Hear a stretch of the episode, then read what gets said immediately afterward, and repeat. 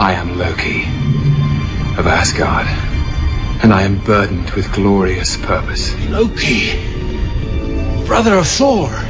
We have no quarrel with your people. An ant has no quarrel with a boot.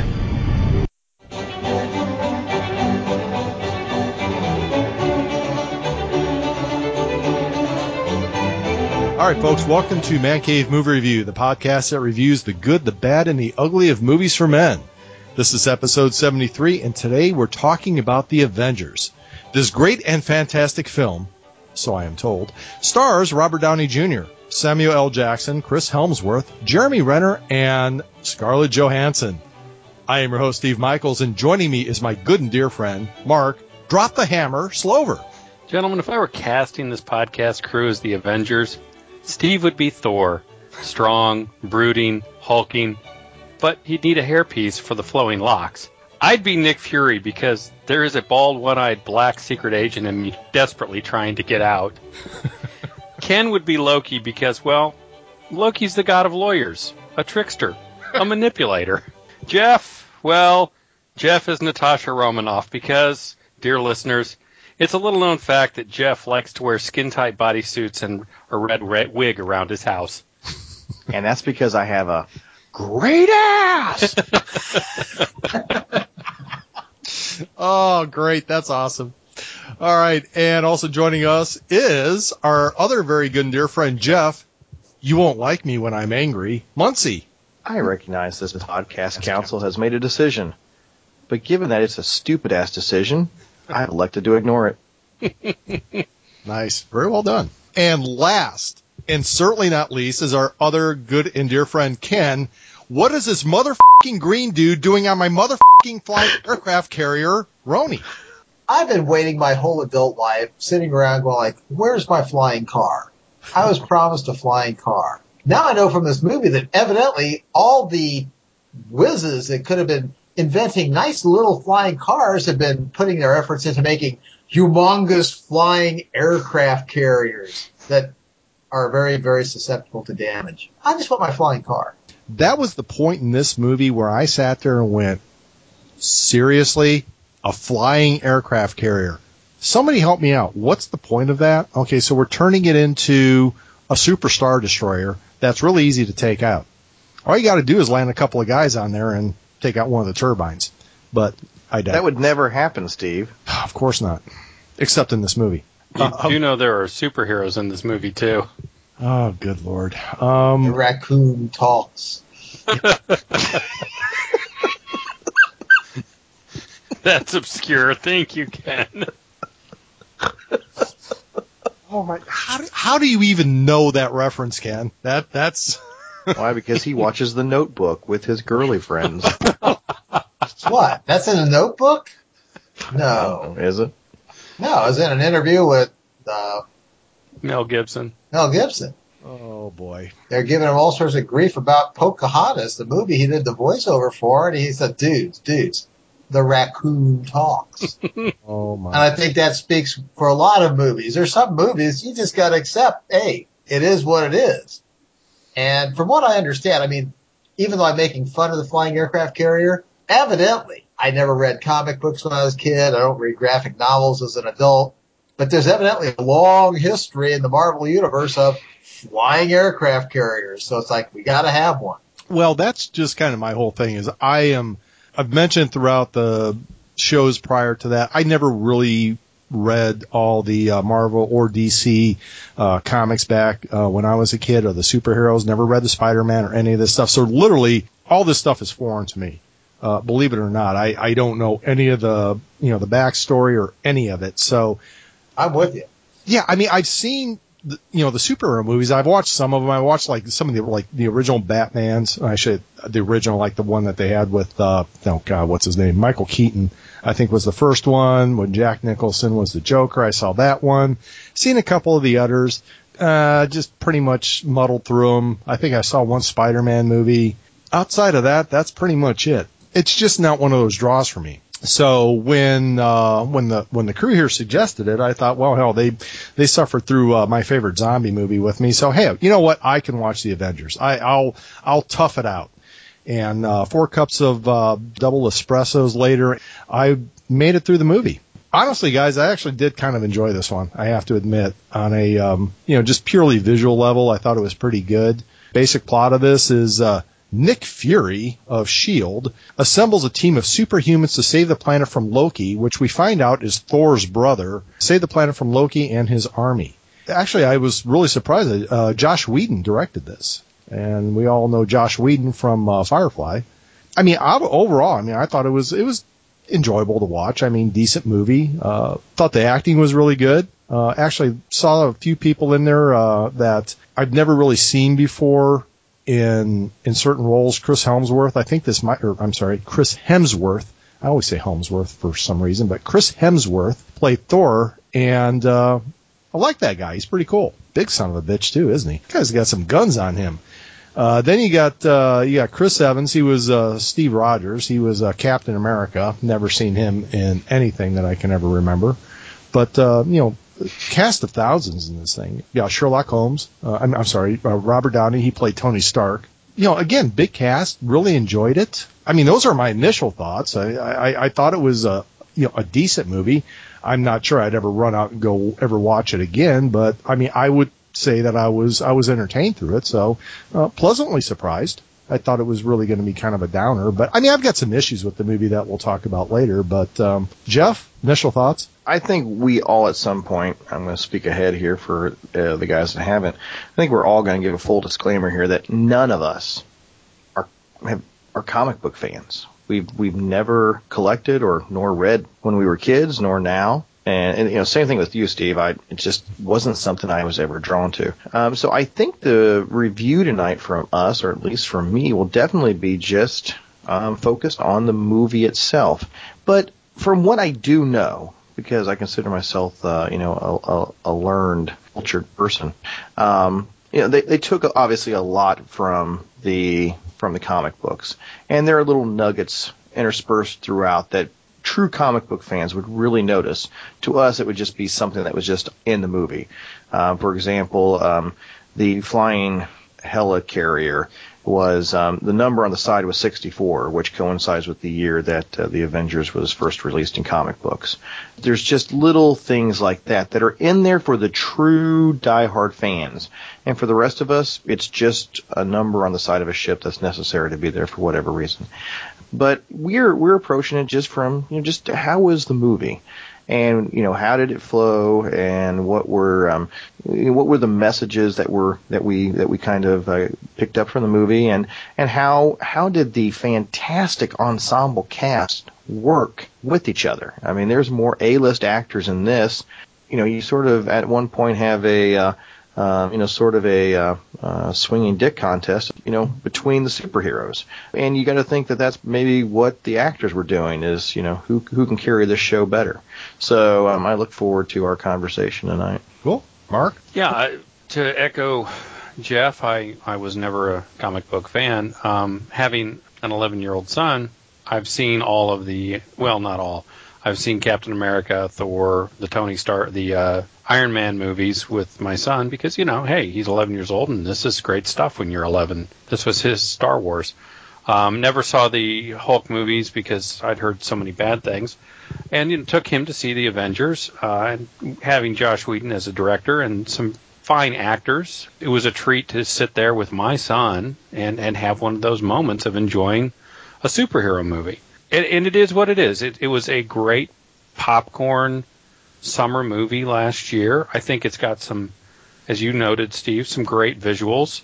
It's an action movie about a bunch of people who are prima donnas in their own rights and egomaniacs of varying degrees or gods or whatever you want to term them who have to work together to overcome another bad guy. And, you know, they're superheroes. Are they going to die? No.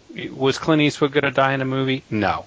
Was John Wayne, with a few exceptions, of a couple movies?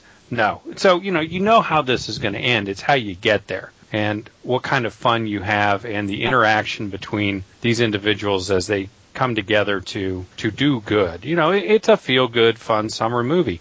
And I own it because my son loved the movie and it's a blast. It, it doesn't make any pretense to, do, to be any more than what it is. I think if you love superheroes, then you you are very happy with what Joss Whedon did, and if you don't really follow it like we don't, but you enjoy Joss Whedon and the actors, you'll enjoy this movie if if you just want a fun action hero superhero movie. This is, I think, for the 2000s, this has become the standard fare of the action hero movies of the 80s, where you, they just ground out action hero movies in the 80s. Now with CGI, we're going to grind out superhero movies now, and that's going to be the 2000s version of the action hero movies. And some are done really well, and some are done so-so. And this was, I think, done is in the top tier of really well of the superhero movies. Ken, initial thoughts? Well, I'll repeat what everybody said, which was I'm not a comic book fan, uh, but if you're a modern American moviegoer, you're going to see superhero movies. I mean, that's just a genre that's big right now. It's been big for quite a few years. The predecessor movies to this, uh, the different Marvel movies, I saw just about all of them before I saw this. I I saw the first. Uh, I'm trying to think. I think it's the first Hulk movie had Jennifer Connelly in it, and uh, I saw that. I mean, uh, basically Jennifer Connelly was in it.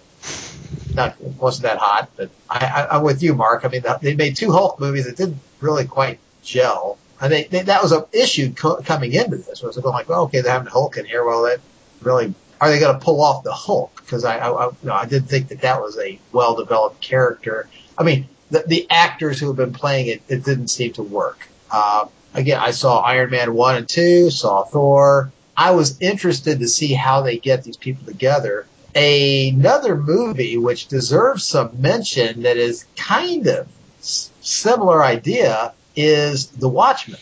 Watchmen came out a few years ago, and it also shares with this a disconnect between the levels of these superheroes. Okay, because here it's like, okay, you got these are superheroes. Well, okay, what's what's uh, Scarlett Johansson's Natasha Romanoff? She's just a special agent. I mean, she's really not a superhero. She might be an action hero, but she's not a superhero. As opposed to Thor, who's a demigod or a god.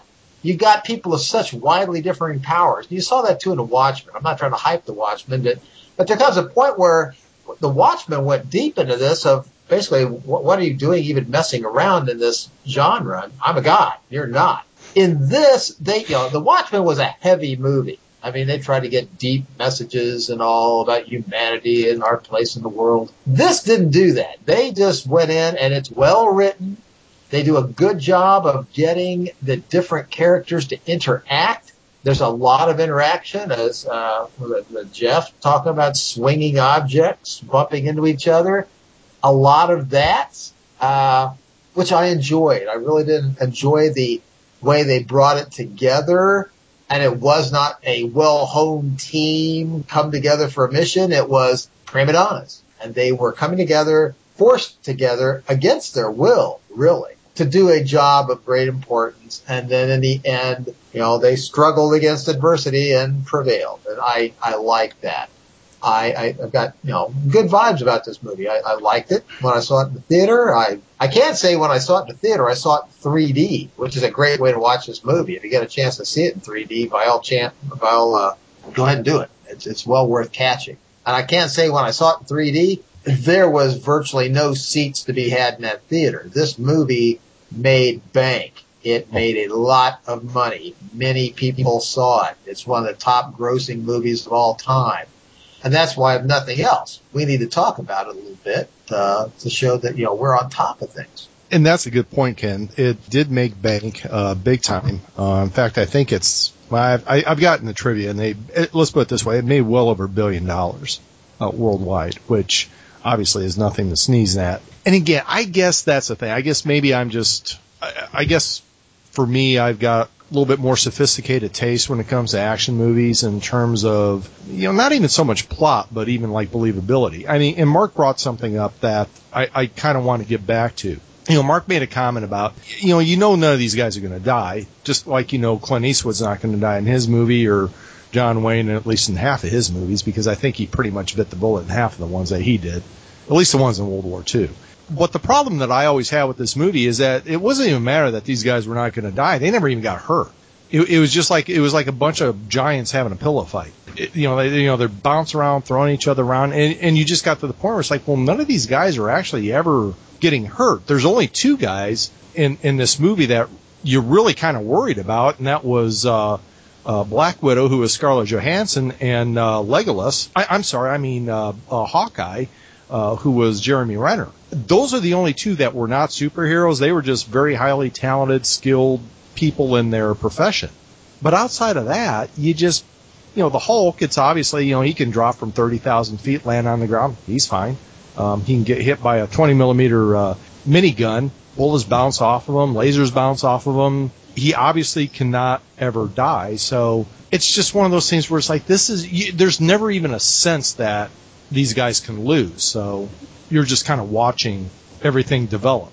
Um, well, I think you're right, Steve, and I think it goes to the comic book mythos. I mean, at no point in any of the comic books do you ever get the sense that it's it's the last edition.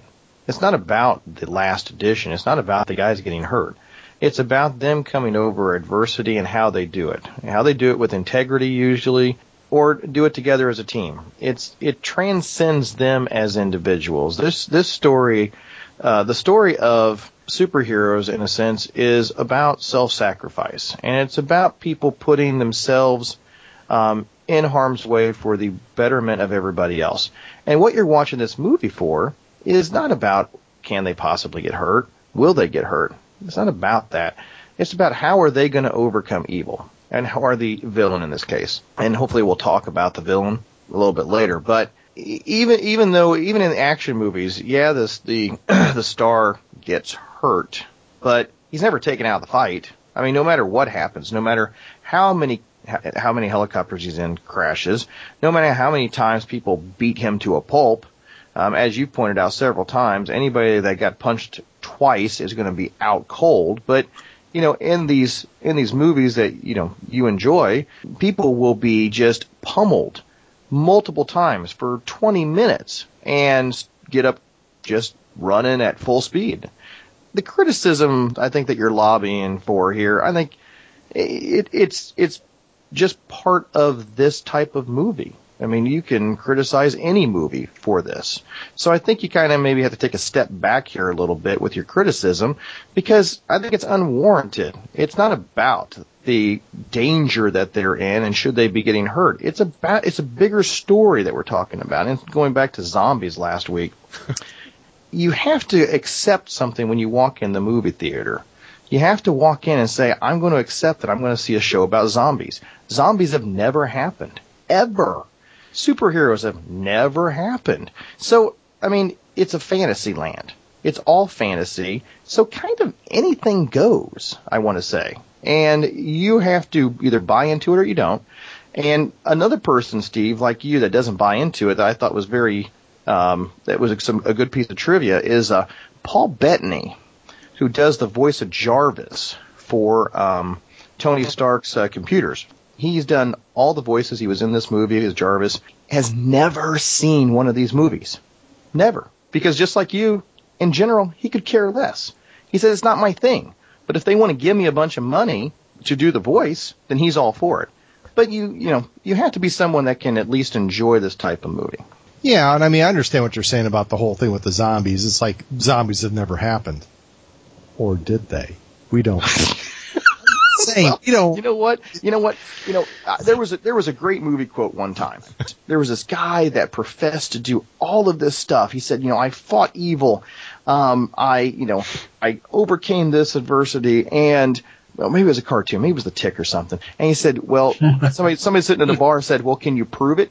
And he stopped and he looked at him and said, well, we're all here, aren't we? I mean, you have a great point. I mean, for all we know, it could have happened anyways. You know. Well, I guess my thing is, is that yeah, I mean, you can compare it to the zombie thing, and and part of it is, is that the zombie movies for me are a little bit more of just it's like an extension of I love those dystopian type movies where whether it's you know zombies or there's just you know massive plague that wipes out or you know I love those post-apocalyptic type movies. So that's just one of those extension things. Whereas to me with the superhero movies, sorry, I just can't wrap my head around a flying aircraft carrier.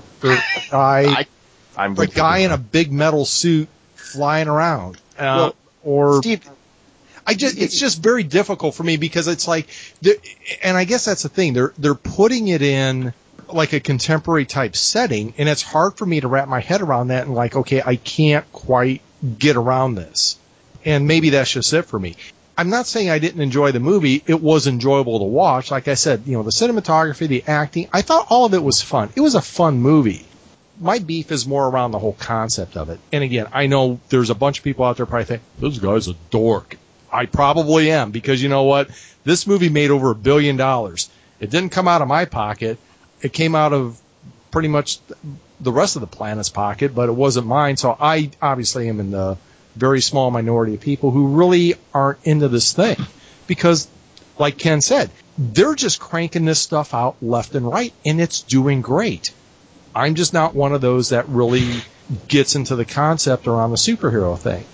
And I guess that's the thing. I mean, you know, how can I not like this and well, I can get into Lord of the Rings because that's a whole separate universe. I mean, that or is it? okay, well, hey, you know, parallel universe. What I yeah, what I'm saying is, is that there's not orcs running around downtown Manhattan taking the place over. Well, some Do you know? well, you know, some might Have say, you "Yeah, looked at some of the people in downtown Indianapolis?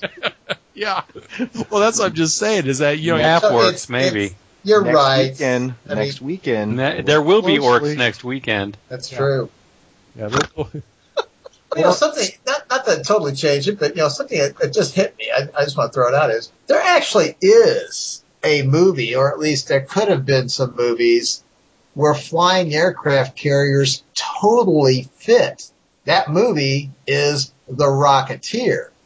With, cause back in the 30s, they had floating dirigible aircraft carriers. So, you know, and that's something, I, I was going to throw that out. I like The Rocketeer. We ought to review that sometime. We'll do that right after the Notebook. You don't like The Rocketeer? Ah, I've never seen the Rocketeer. You gotta watch The Rocketeer. It's a good movie. I've never even. But back to this. I'm just Ken. I'm just throwing a shout out to your friends who are tuning in to our uh, little uh, Facebook page. was That's it the all. Notebook or Hairspray? That's what I want to know. I've seen I've seen the, I've seen the Hairspray the play, but Back back to uh, the Avengers. Again, it's one of those things. I did enjoy the movie, guys. I, I will admit it was one of those things where I did. I sat there and watched it, and obviously, I only had one cup of coffee, but it was fun. I enjoyed it.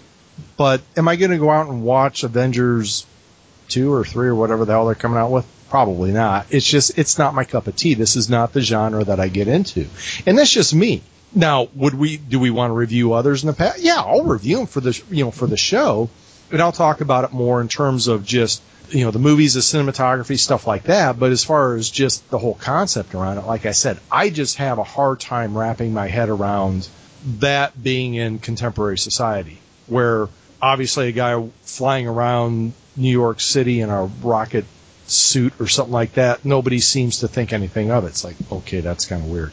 But that's just me. But um, Well, go ahead. I mean they, they've accepted they've they've accepted the fact that you know this man is um you know th- there to uh, to to fight evil. Right. You know, it's the same thing. I mean, it, it's again, it's it's easy to ask the realistic question of these in in because it's not in a realistic setting. Not, it's not meant to be. It's it is meant to it's meant to entertain, and it's its own genre piece. And you know, I'd be interested to see what Mark thinks about this. But I mean, it's to me the these superhero movies are one of the few movies that can actually um, take the man versus self component and have it be kind of front and center. You don't see a lot of movies with the classic struggle, you know, man versus nature, man versus man, and man versus self. Frequently, it's always man versus nature or man versus man. And don't get me wrong, superhero movies are about man versus man, but within superhero movies, there there's always the internal struggle that these that these guys are going through, and it's the question of what would I do with these superpowers. And one of the scenes in this movie has, you know, Doctor Banner talking about, you know, he he was trying to eat a bullet because it, this was just too much burden for him. He didn't want to live this life. He didn't ask for it. He didn't want it. And you know, you, you see the struggles. I mean, these all these are these are people that have challenges that they have a gift and it's a curse at the same time. And it's these internal struggles, and it makes us ask, what would we do? We think it would be great to fly, but with that comes this this almost dependency for us to do something special with it. What would we do? Would we want that? And so you have these underlying themes that I think are interesting to explore and it asks you those questions. It's sort of like the if I won the lottery, what would I do? It's okay, I have these superpowers. What would I do? Would I fight evil? Would I do nothing? Would I go and rob places? I mean, it's to me, I find that interesting, and I find that component, especially in um, in in the Iron Man series. I really enjoyed the Iron Man series. It's probably one that I've really watched with good faith.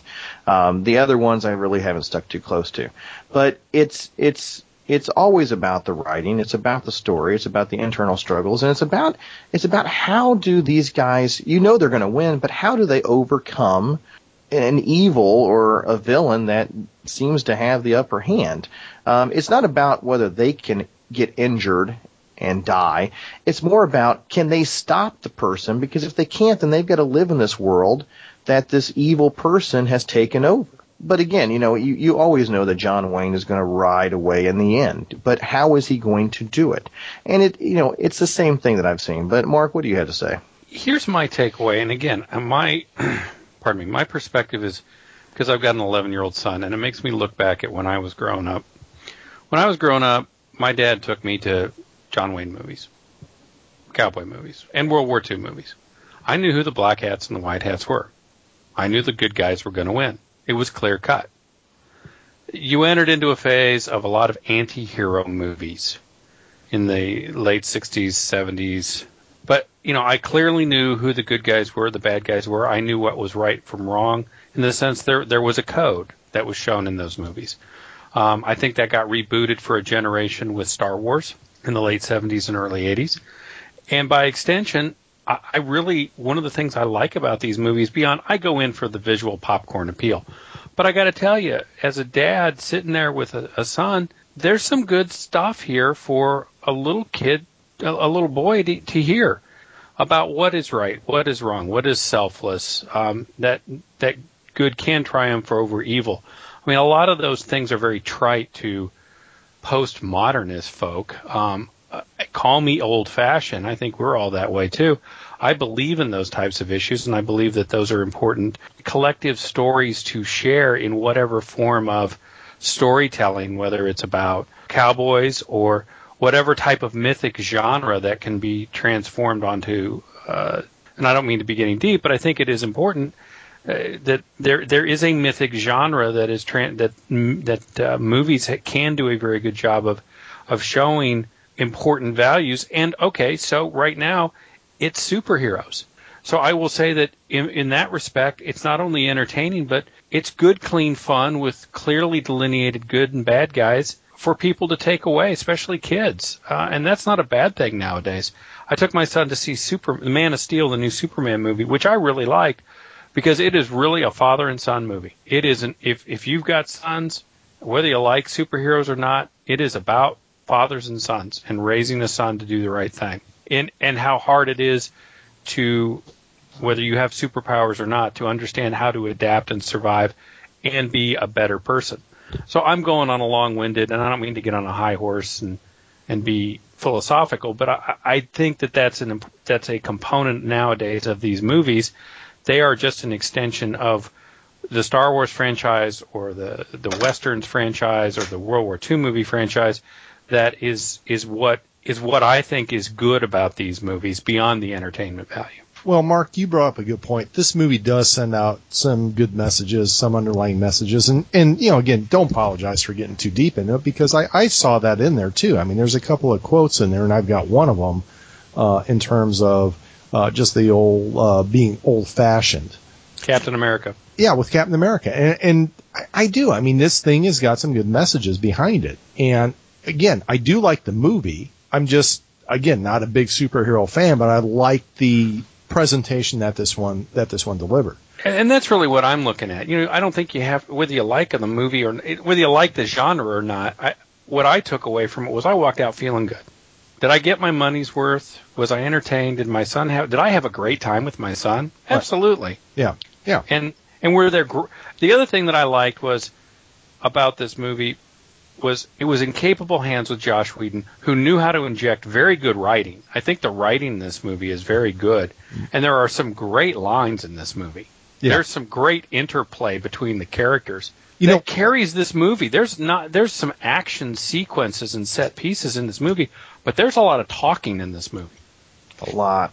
And you know what I want to do is I want to talk about because you brought up characters. Let's talk about some of the actors that are in this movie. And I thought, honestly, the one guy, and I've never seen him in anything, who I really thought was really good. I liked his presentation was uh, the guy that played Bruce Banner slash the Hulk, and it was his name is Mark Ruffalo. And you know, it's funny because when I first saw him, he looks like a he, he reminded me of a very young. Um, oh gosh, what the hell is his name? He was uh, Private Powell in uh, Full Metal Jacket. D'Onofrio, Vincent D'Onofrio, Vincent D'Onofrio. Yeah. looks just like him, like really young.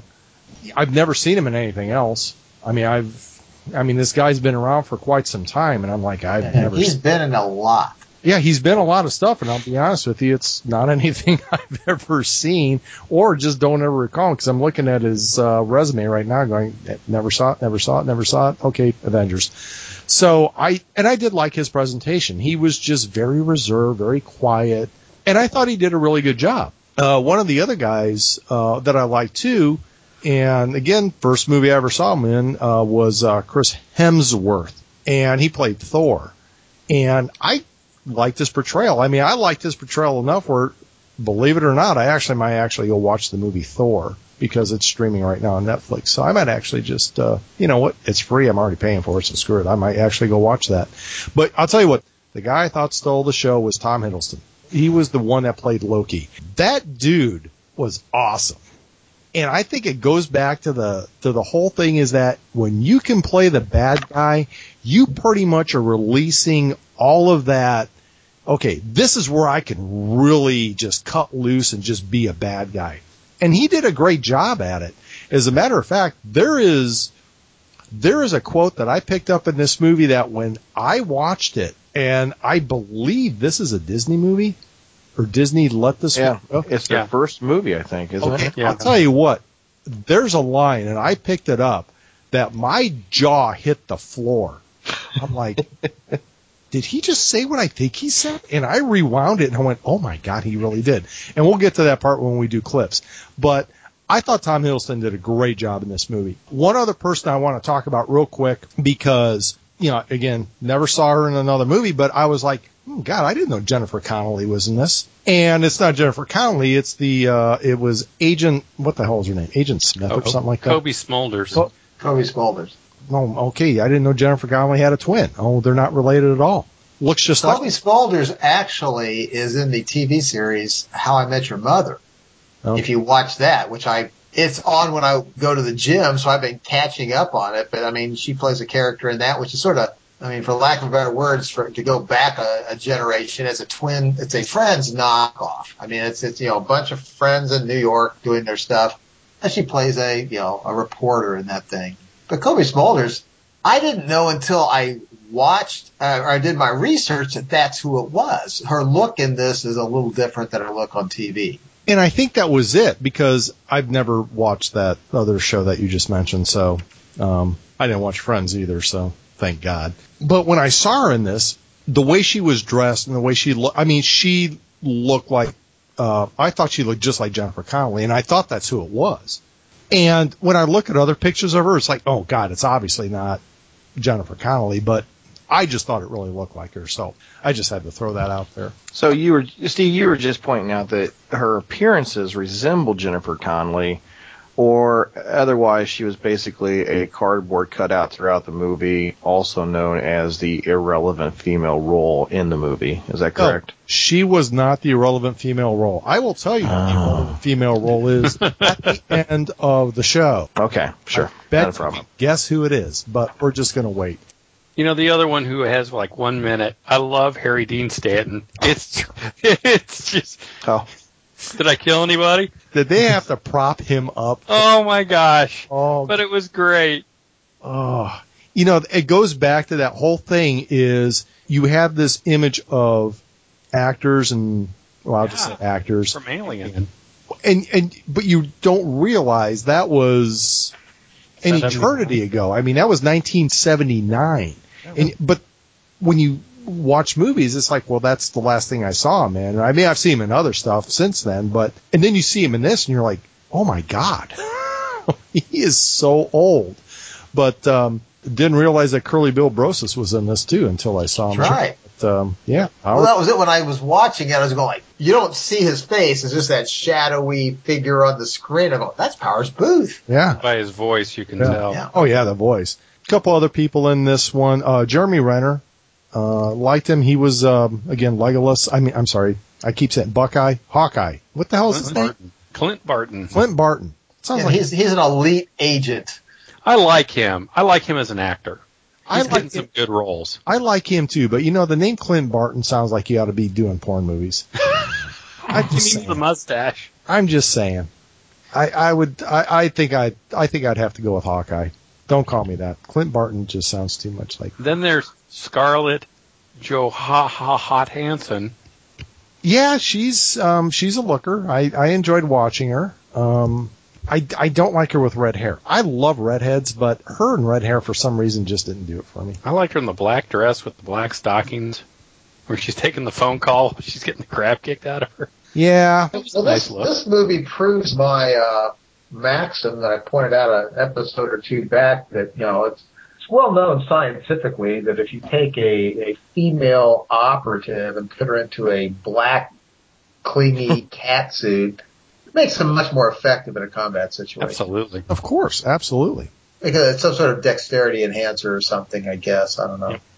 It compresses everything- things, therefore Absolutely. the energy. Yep.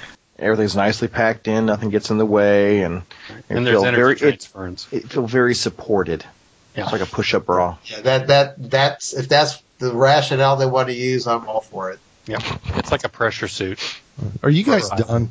We just commenting just- since she was since she was mentioned. We never want to pass up an Well, opportunity. it was to her and uh, Agent uh, uh, cardboard. Hill. Yeah, they were both they both are rocking the black cat suit look for much of the movie. I you know, I'm I'm going to just say it right now. I mean, I was I was kind of thinking that um I think uh Agent Maria Hill, I think Colby Smulders uh, was rocking the suit a little bit. Uh, I don't know. I got a thing for I got a thing for dark haired girls. I don't know. That's just me. I just uh, I think they were both doing a fine job. Uh, they were doing a fine job. They were. And like I said, don't get me wrong. I mean, Scarlett Johansson is like, wow. But I don't know. I just got a, I got a thing for, uh, you know, tall, dark haired, um, girls. But you know, I'm just going to move on from Tall, You know, one other flat-chested girls. Yes, I know. Milo. Stop.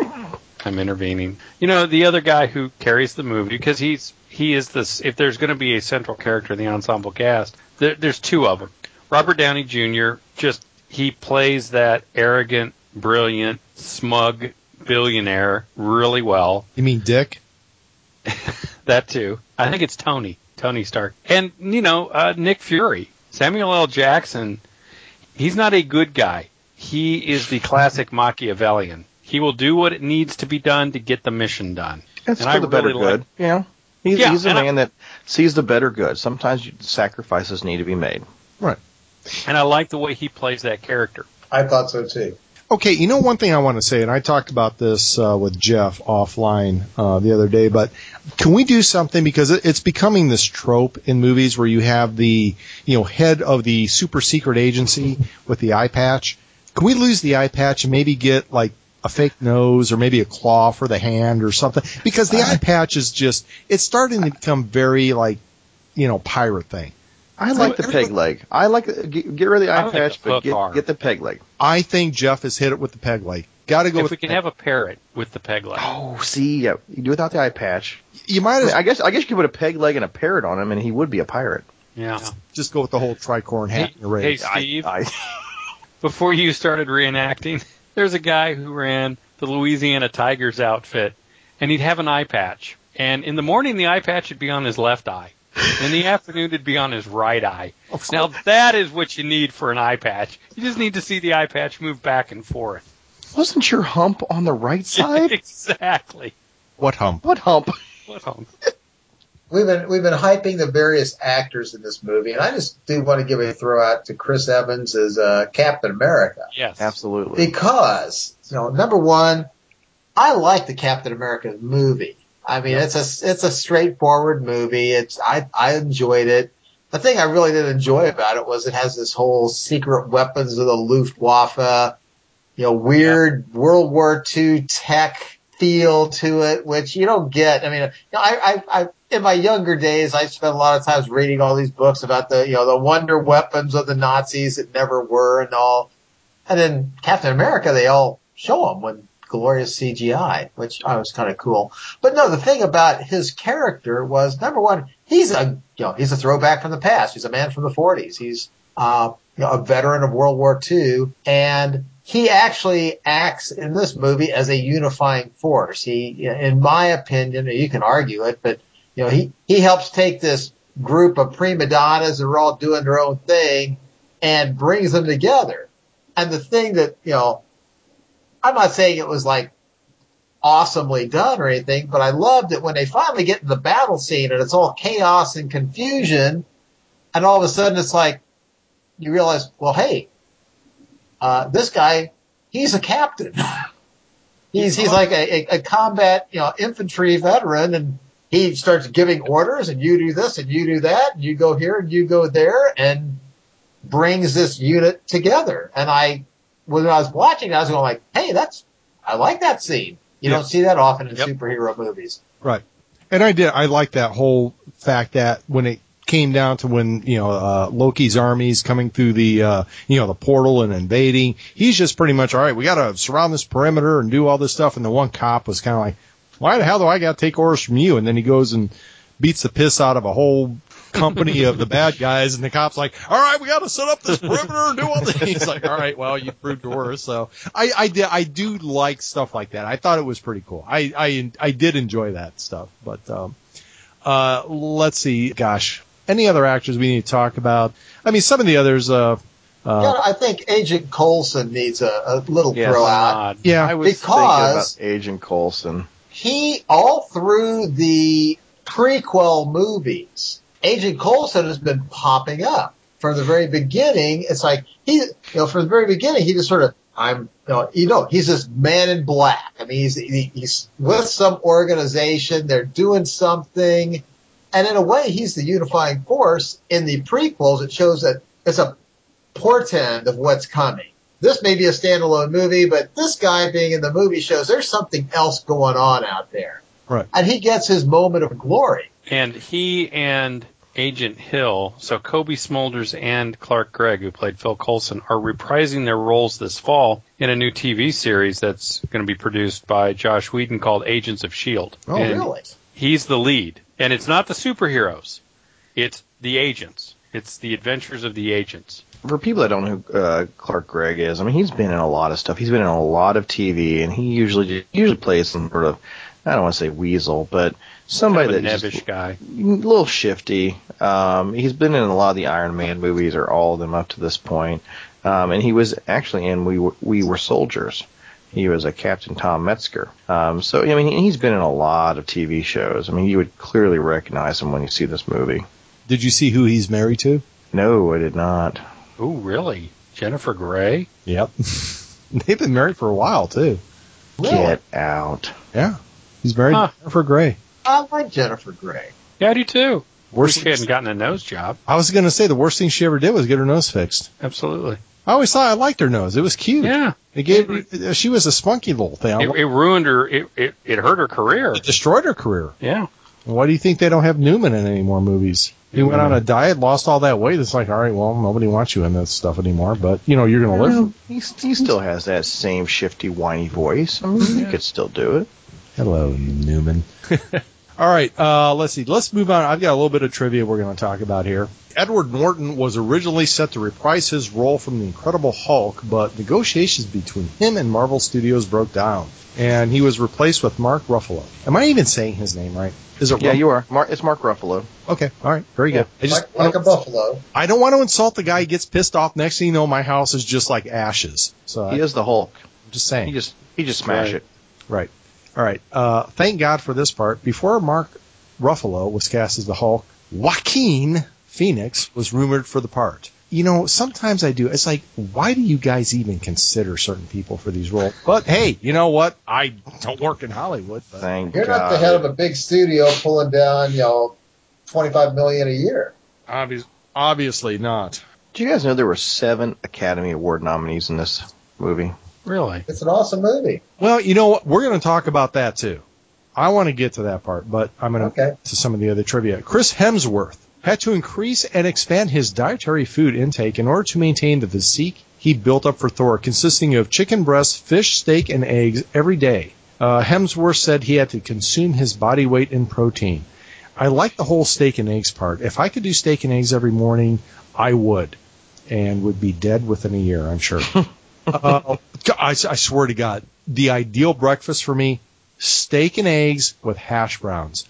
I could eat that every day, and like I said, I'd be dead within a year. I've eaten hmm. it rarely, but it is an awesome breakfast. It is an awesome breakfast. Oh my gosh. I have never had it. Oh, Never had steak and eggs. Oh. And hash browns. And Or hash, hash browns. browns. No. And biscuits. Fresh It biscuits. it doesn't sound good. Oh, oh. Well, hey, I'll throw out a plug here. The Aristocrat has a great brunch, and they've got a potato casserole there, which isn't hash browns, but it's even better. Jeff, did I hear you right when you said you'd never had steak and eggs? Never had it. Ah! you know, when I think of, when I go get breakfast food, I go get traditional breakfast food. I go get, I, I you know, I like a nice omelet. This is strange. It's hard to find a good omelet these days. Oh, Um, pe- people believe that you got to add three eggs and like a gallon of milk to fluff it up. I don't get it, but anyway. I'll tell you what, I can make. I will make you an. Oh, All right. Get this podcast back under control. This isn't the Food Hey, Network. Just because we're having a moment doesn't mean you have to interrupt it. Okay. After Loki is brought on board the helicarrier, Tony Stark can be seen wearing a Black Sabbath t-shirt. Black Sabbath is better known for their song Iron Man. Although the song was not originally associated with the Marvel Comics character, it has since been referenced in the comics and at the end of Iron Man when Tony quotes the lyric, I am an Iron Man. Dun dun dun dun dun na na na na na na na. Sorry. All right, this film holds an unusually high number of Academy Award nominees, and the cast and crew for a comic book movie. Oh gosh, I got bad gas today. Or other. Thanks for sharing. tell you what, wait till I tell you the beer I've been having tonight, and you'll understand. Uh, let's see, we got Robert Downey Jr., Gwyneth Paltrow. She was an Academy Award nominee for what? Yeah. Oh, good lord. Maybe Shakespeare Midsummer's Night Dream or something, I think. Yeah. Samuel L. Jackson, Jeremy Renner, Mark Ruffalo, and director Joss Whedon. Now, were they nominees for this movie, or were they just No, Oh, just in, in life. Okay, I good. mean- because you know what? Because when I was reading that, I'm like, okay, they were given Academy Award nominees for this movie. I would have been pissed because. No. All right, good. It's just to show the level of caliber. I mean, we're talking people that have some acting chops to them. I mean, I mean you know it once you see it. Um, you know, you've got people on here that, uh, I mean, you know, it's it's a great ensemble cast, and they, you know, have been represent, you know, respected by their peers for their acting talents. Okay. All right. To prepare for the role of Agent Clint Barton, Hawkeye, Jeremy Renner was trained by Olympic archers. But but let me let's just take a second here just to analyze that. Why? It's not like he was actually having to shoot stuff accurately, right? I mean, that's what the CGI is for, right? I mean, that's I don't I don't I don't get that. I, I don't either. Uh, Go on. Moving on. Uh, the crew hired 25 members of the Ohio-based 391st Military Police Force Battalion for the attack on New York City scene to add realism to the battle. Barely there. Uh, yeah, that's what I thought. The battle cry, "The Avengers, Avengers Assemble," was not spoken throughout the film. However, Chris Evans. Thank God. However, Chris Evans would say it behind the scenes to call out the rest of the cast via text message to hang out off the set. I'm starting to like Chris Evans because you know what? I'm thinking this guy likes to go have a few beers. I think he would be fun to hang out with. Yep. I bet too. Yeah, I would hang out with Scarlett Johansson. Get it? Hang out. Anyway, I don't know. I'll take uh, what's her name, the Canadian chick. Uh, let's see. The first film, the cardboard. Go on. Sorry. The first film that grossed $200 million in its first three days in the U.S. of A. Uh, the 12th film to surpass the 1 billion mark worldwide and the 10th to surpass the 400 million mark in the USA. It tied with Avatar and Harry Potter and the Deathly Hallows Part 2 for surpassing the 1 billion dollar mark worldwide in the fastest time. Whatever. I can't believe I actually put that trivia in this thing. See. I want to point out something that occurred to me was I think we were having a conversation a while back, like John Carter of Mars lost like two hundred million dollars, and the Lone Ranger lost like two hundred fifty million dollars. How can Disney afford to lose that kind of money? And it's because a couple of years ago they made a billion dollars on this movie. Right. Well, Well, that never really occurred to me. Well, I could have told you right off the bat when they were bringing out the Lone Ranger. I'm like, you know what? It's going to fail because all the people that really could relate to that show Are dead. are dead. are And how about and how about we put somebody that's not Native American in as the Native American? Oh, but he says he is.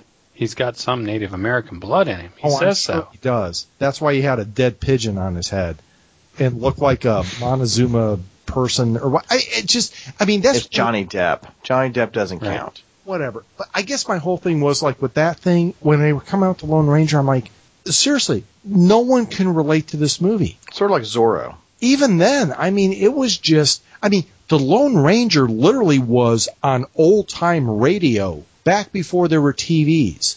So literally anybody that was really a Lone Ranger fan, those guys are dead. I barely remember watching it as a little kid on when it was like syndicated. It was like Sunday morning. You used to watch it before, uh, uh, shit, the two Mexican dudes. What the hell was that name? Pancho and Cisco. Cisco Kid. The Cisco Kid. There you go. Thank you.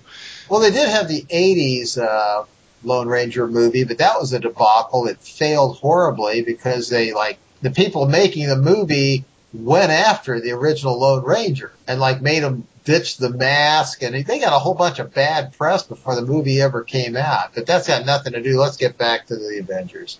Absolutely. All right, last quote, and I like this part. Chris Evans was unsure about his character's line. I understood that reference because he was worried that it would make audiences think that his character was unintelligent. However, he was quickly comforted after he watched the movie with an audience and he saw that they found the line humorous as opposed to stupid. Because that was the thing with him is like, uh, you know, he's a World War II vet and then they kind of thought him out after what 70 years and you know he doesn't know any of the contemporary stuff today, so he's kind of out, out of the loop. So when they would say things like that one scene when Agent Coulson said, he goes, you know, this guy's like a real Stephen Hawking, and he's like, who? He's a really smart guy. Oh, okay. So I I did like the scene where they introduced him, and he's he's he's working out on the punching bag. yeah, and he's got a whole bunch Yep. of punching bags laid out because He just got them all laid out because he keeps breaking them. You know, I, I, I like that. That's cute. Yeah. No, I thought that was pretty cool. So yeah, there's some, you know, and there was 106 pieces of trivia, and I pulled out the best ones, or at least the ones that. We're we're more towards the the one through fifty. Right. All right, gentlemen, that is it for trivia. So it is now time for brother, what you drinking? All right, who's first? Jeff, I'll go. I've got the I've got the um, simple one tonight. It's it uh, tonight. Um, I am drinking um, Diet Coke mixed with vanilla. Oh wait a minute, hold on. Um, that'll never happen. um, Jeff, you know what? When you started saying it, you know what I was about to say?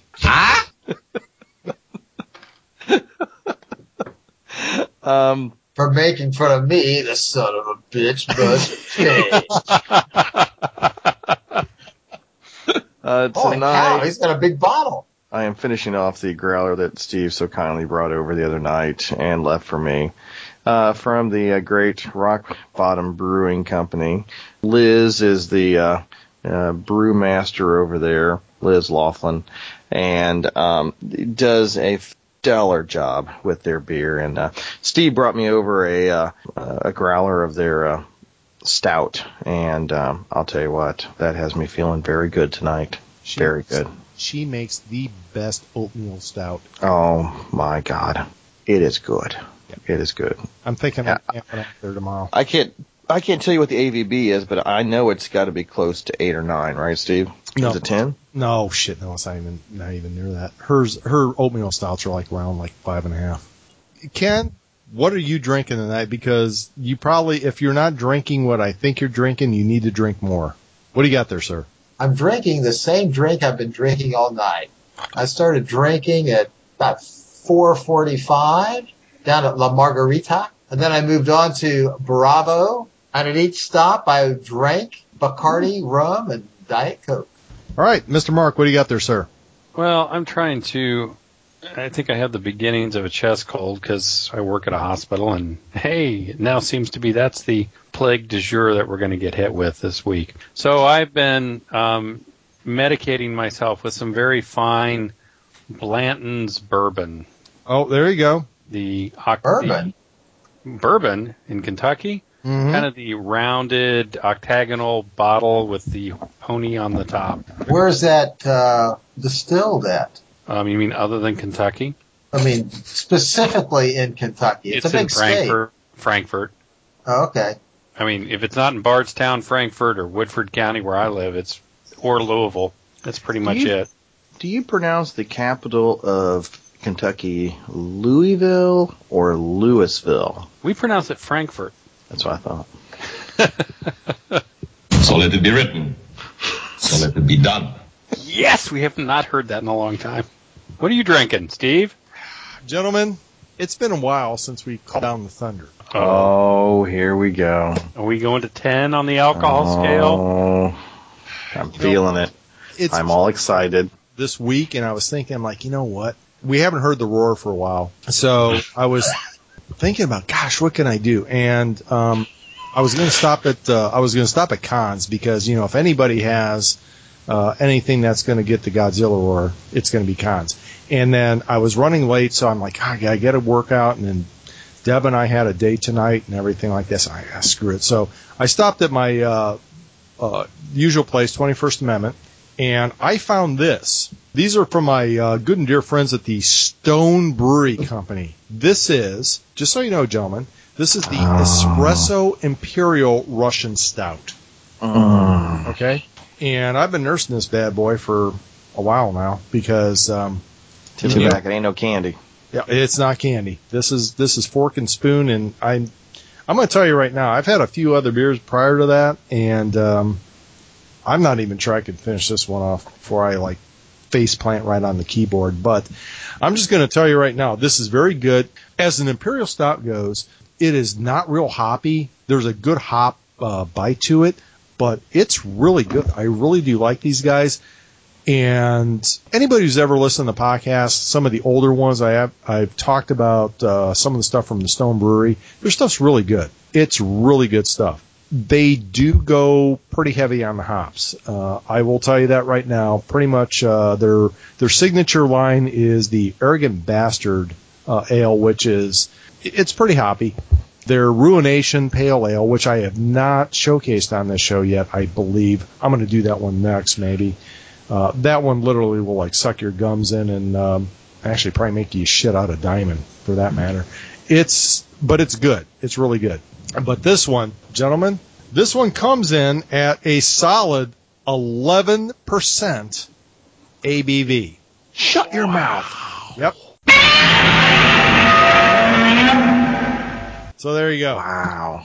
And I'll tell you what, I've, I've I've had half this thing right now, and I'm feeling every bit of it. So there you go. I've said it before, but I believe I'm at a disadvantage here because, you know, I, I drank that glass. The rum was up to there. The Diet Coke filled that up. There was a lot of alcohol in there, but I don't have a little bottle with it printed on there. So I'm always losing the Godzilla blast.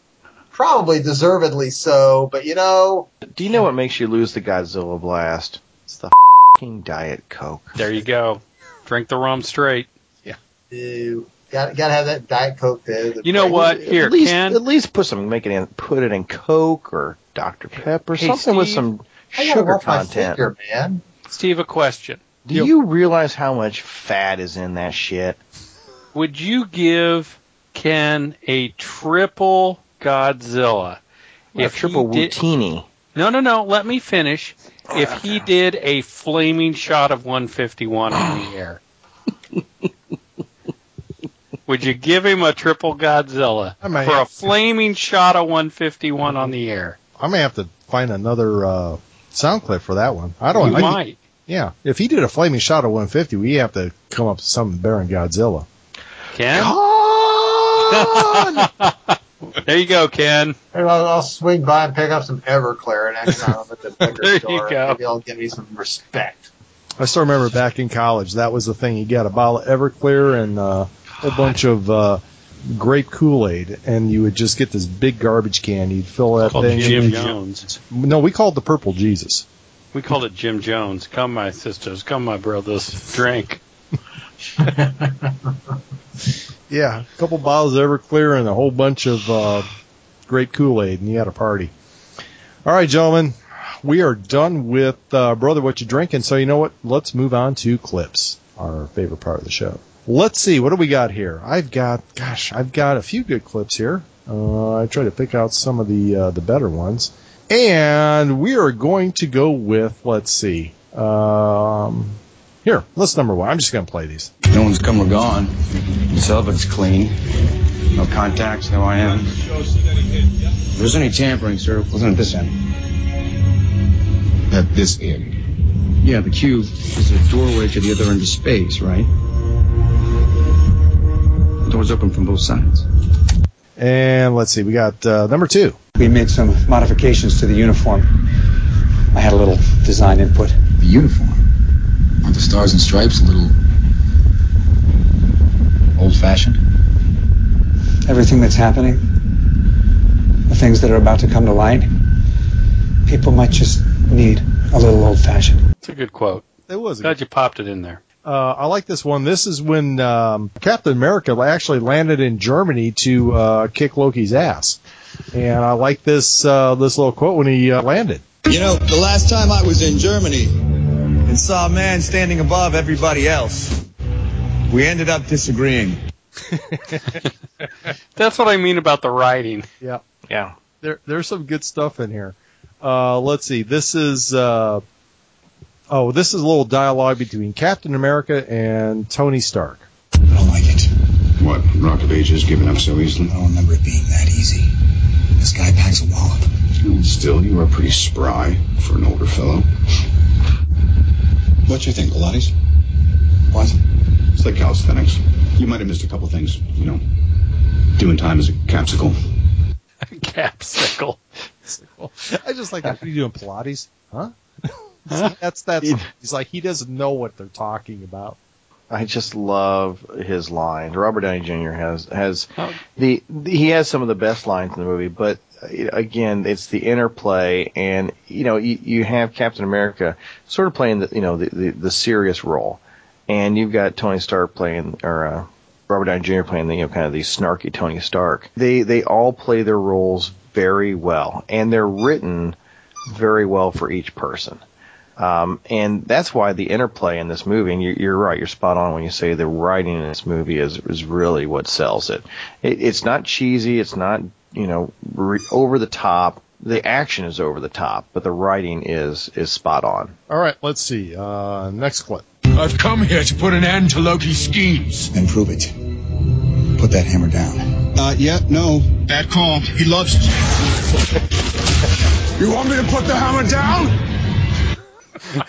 Oh, oh no, bad call. He loves the hammer. Hemsworth has a great voice. He does. Yes. He sounds like a god. Yeah, he does. Well- He's And so does Loki. He's got that oily voice about him, that used car salesman. yeah, Yes. he was really good. Here we got this one. I call this one adopted. I thought this was one of my favorite ones. and Mark's laughing because he already knows what I'm talking I know what it is. Yeah. I don't think we should be focusing on Loki. That guy's brain is a bag full of cats. You could smell crazy on him. I've care how you speak. Loki is beyond reason, but he is of Asgard. And he is my brother. He killed 80 people in two days. He's adopted.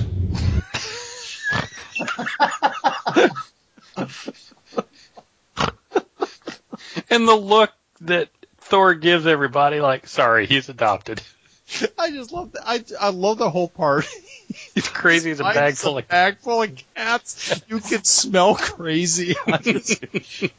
I I swear to God, I was doubled over laughing on that one. I actually had to rewind the part when Thor goes, "Okay, so he's adopted." I missed And that part. And again, I got to give credit to Joss Whedon. You know, we all love Joss Whedon's work in Serenity and Firefly, and that humor is just ported over into this movie. Absolutely. All right. Uh, let's see. Number. I call this one Galaga. Uh, raise the missing mass. Ship substance. That man is playing Galaga. Thought we wouldn't notice, but we did. How does Fury even see these? He turns. Sounds exhausting. Did you guys notice that when everybody left the bridge, the guy fired Galaga back up? yeah, I love that. I did. That was a great. That was a great little clip because I'm like, man, I'll tell you what. That damn game almost flunked me out of college. that is no bullshit. Uh, thank God WoW wasn't around, or you would be, Oh, you'd be flipping burgers the rest of your life. Oh, I'm surprised I'm not on welfare because of WoW. All right, let's see. Uh, we've got flying monkeys. And I'd like to know how Loki used it to turn two of the sharpest men I know into his personal flying monkeys. Monkeys. I do not understand. I do. I, I understood that reference. Captain America. just love. It's just like flying monkeys. Oh, I saw Wizard of Oz. Oh, yeah. Because probably no one else understood it. He's the only one that did. I do, and he's so proud of himself. I do. Well, it's because everything else he's he's he's a fish out of water. He doesn't understand anything else is going mm-hmm. around around him. Yeah. Okay, I'll tell you what. This is the quote that I'm talking about that I was sitting there watching the movie and there's a scene when Loki is talking to Black Widow, who's Scarlett Johansson. He does this little line about, you know, what am I, you know, she was talking about making a deal with him over um, uh, Hawkeye. And Loki makes this comment. Again, my jaw dropped because I thought, oh my God, they said that? Anyway, I'm going to play it. Barton, not until I make him kill you. Slowly, intimately, in every way he knows you fear. And then he'll wake just long enough to see his good work. And when he screams, I'll split his skull. This is my bargain, you mewling quim. Wow, that's some pretty harsh language for a Disney movie. That's some pretty violent, threatening stuff. But the whole mewling Quim thing, um, my understanding that's the British version of uh, you don't say that word. Yeah, that's mommy parts. Yeah, I I was like, really? They they they said that? I mean, I was really surprised that that came out in this movie. I was a little, honestly, a little shocked, shocked and awed, I should say.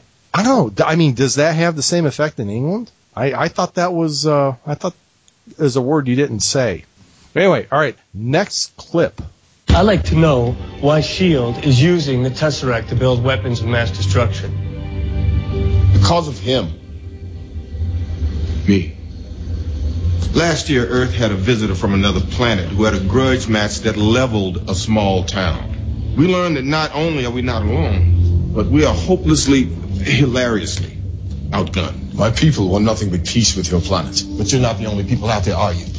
And you know what? There's some messages that they send here that I think fit in the contemporary world. Is you know you're always having to develop stuff because you don't know what the hell's out there. And, you know, and I thought that was kind of poignant. It's the arms race Yeah, in the superhero world. Well, they made a comment. They said, you know, it's like, oh yeah, you know, it- well, Tony Stark made the comment, uh, mutually assured destruction. How did that work for stability? Um, pretty well, actually.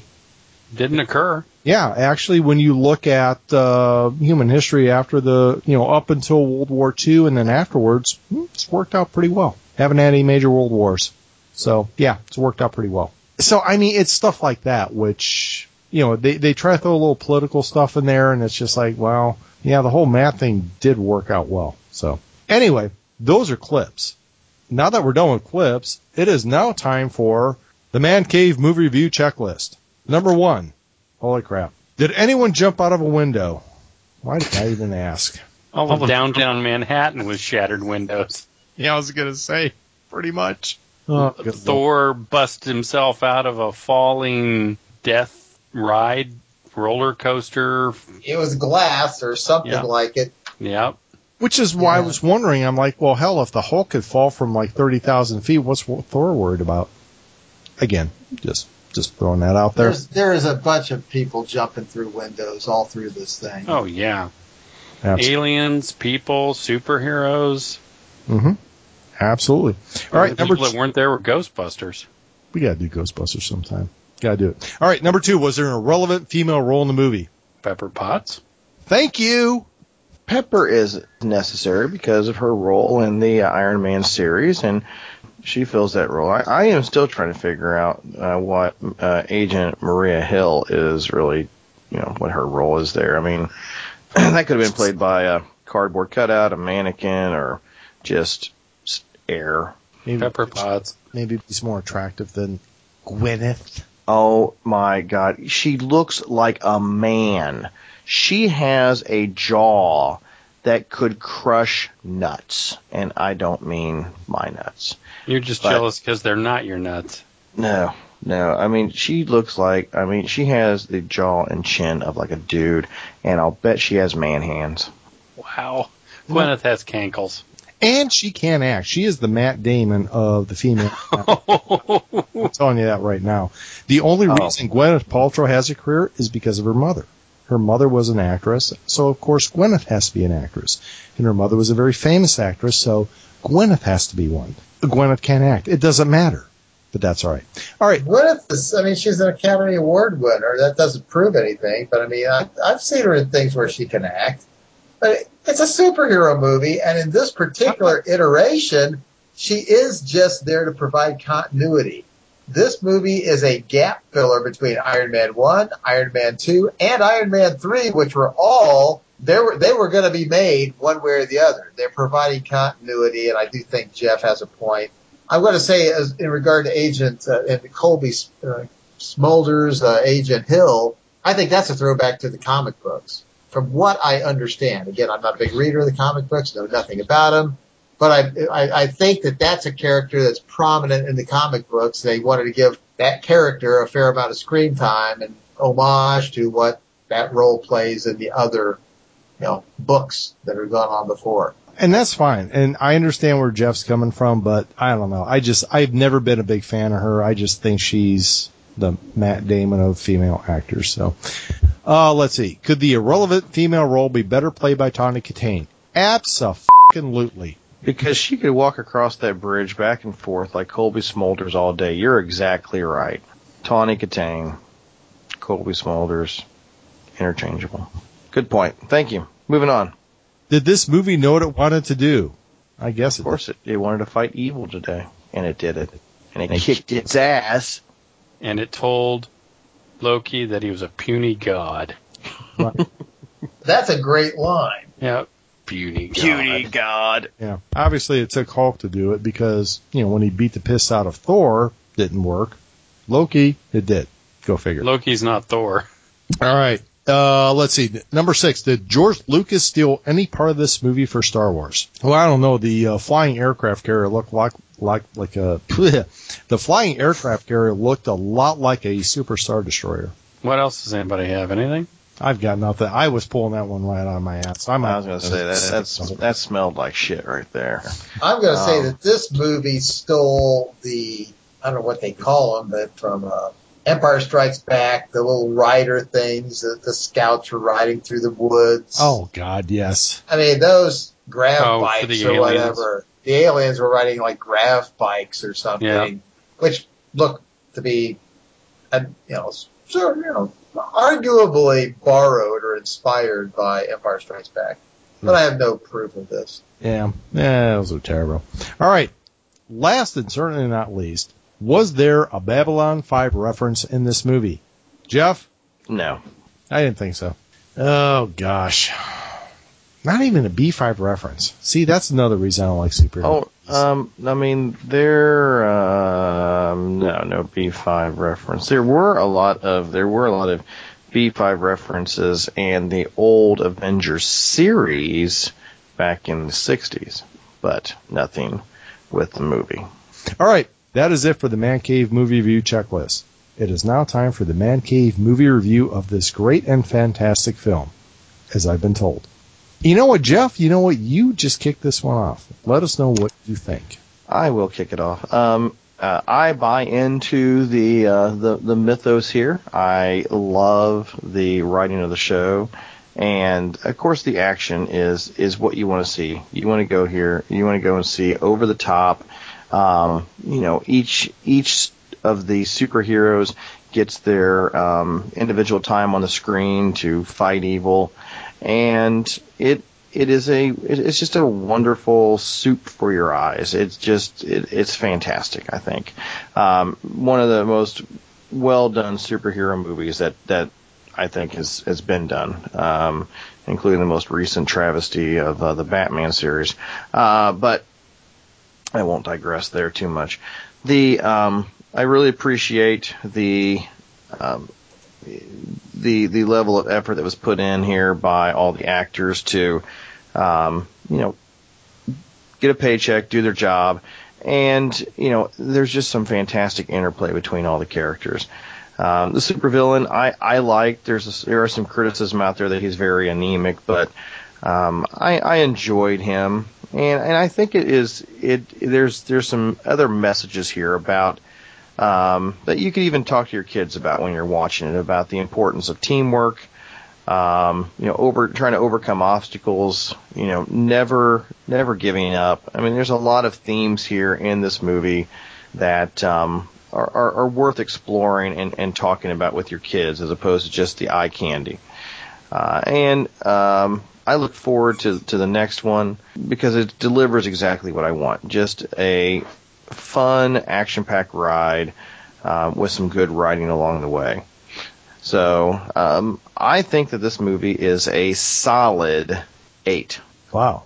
Mr. Mark, what do you say, sir? I think Jeff nailed a lot of the points. It's a great, I think it, in the superhero movie genre, it's probably in the top five. I think it's it's extremely well done, and I give a lot of credit to the actors. It's always tough to pull an ensemble movie off and give everybody um, equal time and some character development, and the actors got that and delivered great lines. Um, and it's a credit to Joss Whedon, who was the director, um, not only visually but with these actors and with the writing, which I think is just spot on perfect. Um, that delivered exactly what everybody wanted in a um, collection of superhero movie and, and pulled it off well and had a great villain that you loved rooting against, who loved chewing scenery. This is perfect summer fare. If you like superhero movies, you'll enjoy this. If you just like adventure movies with great effects and some fun writing and some crisp writing and good acting, this is a fun movie. Uh, I, I really enjoyed taking my son to it. I, I echo what Jeff said about there's there's really some good values in this movie and some refreshing old fashioned values. And I think Captain America, as either Ken or Steve mentioned, um, reflects those. And I don't think they're old fashioned, I think they're traditional. I, this is a fun movie. I enjoy it. I'm not a huge, I'm again not a superhero fan, but I do watch the superhero movies because I've got an 11 year old son, and I by and large like him. But I especially like this one. So I'm going to give this one a nine. All right, very good. Uh, Mr. Ken, what do you say, sir? I did like this a lot, as Jeff and Mark have mentioned. This did a, it's an ensemble cast. They gave everybody a chance to shine. They also gave everybody a chance to bounce off each other and get a lot of well written, smart interaction. It's real easy today to, you know, put down superhero movies. I mean, they're, again, they're cranking them out. They're sort of a glut on the market, if anything, right now, but commodity. People like them. I again, not a massive fan of superheroes. There's been a number of superhero movies which I, you know, saw and didn't like. But the movies in this series, these recent Marvel movies have been pretty much well done. They're all solid. And I thought they did a really good job of bringing everybody together. It easily could have fallen apart. Uh, when I step back and look at the whole movie, you know, what do I think of it? What number rating do I give to it? I'm going to give it an eight. Yeah, I really like it don't love it, but I really like it. And it's certainly something that if you haven't already seen it, I suspect most of our listeners have seen it because it was a massively successful movie. If you haven't seen it, by all means, grab it sometime. I think you'll like it. If Steve, Mr. Know, I do not watch superhero movies actually has some nice things to say about it. I think, you know, even if you're not a big fan of this genre, you might like it too. All right, very nice. Guys, I'm going to follow up with uh, pretty much what you all said. I did enjoy the movie. I am not a superhero fan. I know I've said that numerous times, so I'm going to reiterate all that. I did have a fun time with this movie. I enjoyed the acting. I enjoyed the action. It's one of those things. It's beer and popcorn for me. You know, sit down, watch it, turn the brain off. It's like, okay, it's enjoyable, and you walk away. Will I ever watch any of the others? No. I mean, if we do it for the review for the movie, if people want to uh, hear our thoughts, you know, absolutely, I'll I'll watch it again. But uh, you know, overall, I'm just not a big fan of this uh, this particular genre. But overall, I thought the acting was good. I thought the directorship was good. Joss Whedon, you know, the guy can do no wrong. Liked all the actors in there. I thought everybody did a really good job. And like Mark said, liked a lot of the underlying tones in this thing. It's not old fashioned, it's traditional. I mean, there was a lot of gosh, I'm trying to even find the right words to say. There was a lot of that whole thing where everybody was kind of like going off in their own separate ways, but you had Captain America that kind of brought everybody together. I did like that because you know we're trying to unite the uh, you know the Avengers to you know save the world. I did like that part. Uh, so as far as superhero movies that I have seen, and I've seen some of them. I mean, I've seen a bunch of the Batman, the Spider-Man movies. I'll give it a seven and a half. I thought it was pretty good. I mean, there's some stuff in there that bugged me, but you know what? It's it's worth a view if you're a superhero fan. You've got to see it. Hell, if you're a superhero fan, you've probably seen this movie, so it's uh, it's a good ride. So that's it. That's my review. All right, folks, that is it for Man Cave Movie Review, episode 73. Stay tuned for us next week. We're going to be talking about Expendables 2. So until then, check us out at our website at mancavemoviereview.com. Also look for us on iTunes at Man Cave Movie Review and leave us a comment and give us a review if you like the show or didn't like it. Let us know if we're doing something that you don't like. We're also on Facebook at Man Cave Movie Review and follow us on Twitter at Man Cave Movie for upcoming shows. So until then, I am your host, Steve Michaels, signing off with my very good and dear friend Mark. Drop the hammer slower. All right, good job, guys. Uh, let's just not come in tomorrow. Let, let's take a day. Have you ever tried shawarma? There's a shawarma joint about two blocks from here. I don't know what it is, but I want to try it. nice. And also saying farewell and adieu is our other very good and dear friend Jeff. You won't like me when I'm angry, Muncie. Speaking of angry, uh, I don't know if you guys have heard. Uh, you know, we uh, the uh, Expendables is um, uh, three is coming out here soon, and uh, Bruce Willis uh, was going to be in it until he, uh, he he wasn't happy with the three million that he was offered for the four days of shooting and demanded four. So, um, as a final f- you from uh, Sylvester Stallone, he said, "Fine, you're out of it, and we're going to bring in Harrison Ford." Well, there you go. So Han Solo is going to be the uh, new CIA agent. Awesome. Like- in, in number three, and um, apparently the villain is supposed to be none other than Mel Gibson.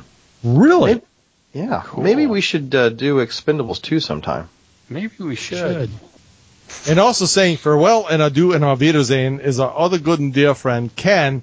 What is this motherfucking green dude doing on my motherfucking flying aircraft carrier, Roni? I was talking to a guy when this movie came out last year, and he was a big Marvel fan, and he was just beside himself because you know if you're going to have the Avengers, you have to have Ant Man. Ant Man, the backstory, the history, you got to have Ant Man. And I'm just saying, like, who the hell is Ant Man? And I got I'm glad they had no Ant Man in this movie. What's an Ant Man? What's an Ant Man? You don't need an Ant Man. The only thing I remember back, I mean, I have to reach back into my the depth of my childhood, and all I can remember as a superhero was like Mighty Mouse. And well, yeah, you even remember Mighty Mouse, Jeff? He's here, he's there, he's everywhere. So beware. Holy shit! How old are you again? I know. I'm I'm a world traveler, my friend. Hey, uh, Jeff, is Ant Man related to Chairface Chippendale? You know, when I when I look at Ant Man, he reminds me of something on the tick. Exactly, Chairface Chippendale. Yes. Uh, sewer urchin. Sewer urchin. I Deflator think. mouse. Like, Oh wait a minute, maybe no, it's sewer urchin. That's what it is. Sewer. Urchin. That's true. I mean, we're sitting here saying like we're not fans of superhero comic superheroes, but man, back in the day, we were all watching the Tick and enjoying Tick. it. And what is it? The Tick's a Oh. comic superhero. Yes, yes. And you can get it on Netflix. You can rent it now. He's nigh invulnerable. He is nigh invulnerable. I got By the way, uh, Ant Man is coming out in 2015 from Marvel. No, it's not. It, it is. What? Hand to God. Hand to God. All right, you know what? I'm putting an end to this right now. That is it for Man Cave Movie Review. My God, if you guys ever want to listen to this show again, we'll be back next week. Like I said, we're going to be talking about Expendables, but I am your host, Steve Michael, signing off. Oh my God. Ciao!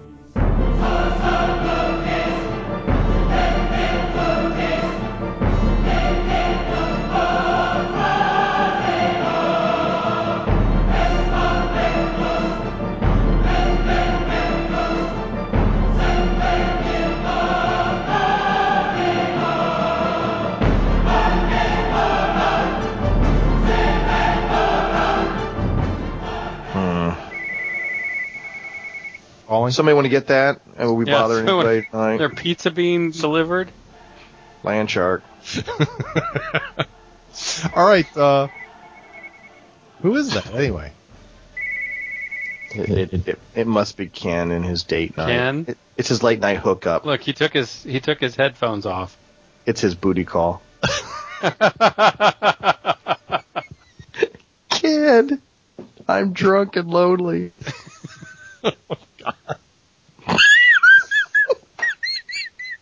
You guys are rough. You're getting the glare of death from Ken. Pretty soon he's gonna flip you off. Right now, it's gonna be it's gonna be an ugly Friday and Saturday. I'm poking the bear now, so come Well, it's- Friday. it's- it was He one of my reason. neighbors. I could tell, uh, but it's like I'm not going to answer the phone at eleven o'clock. Well, shit, who- what the f- are she calling me at eleven o'clock for? Do they listen to the podcast because they may hear? Okay. My air conditioning's broken. It needs to be fixed. Can you come over and check out my pipes, Ken? No. My feet, Ken. my pipes need cleaning, Ken. My hedges need trimming. Fuck.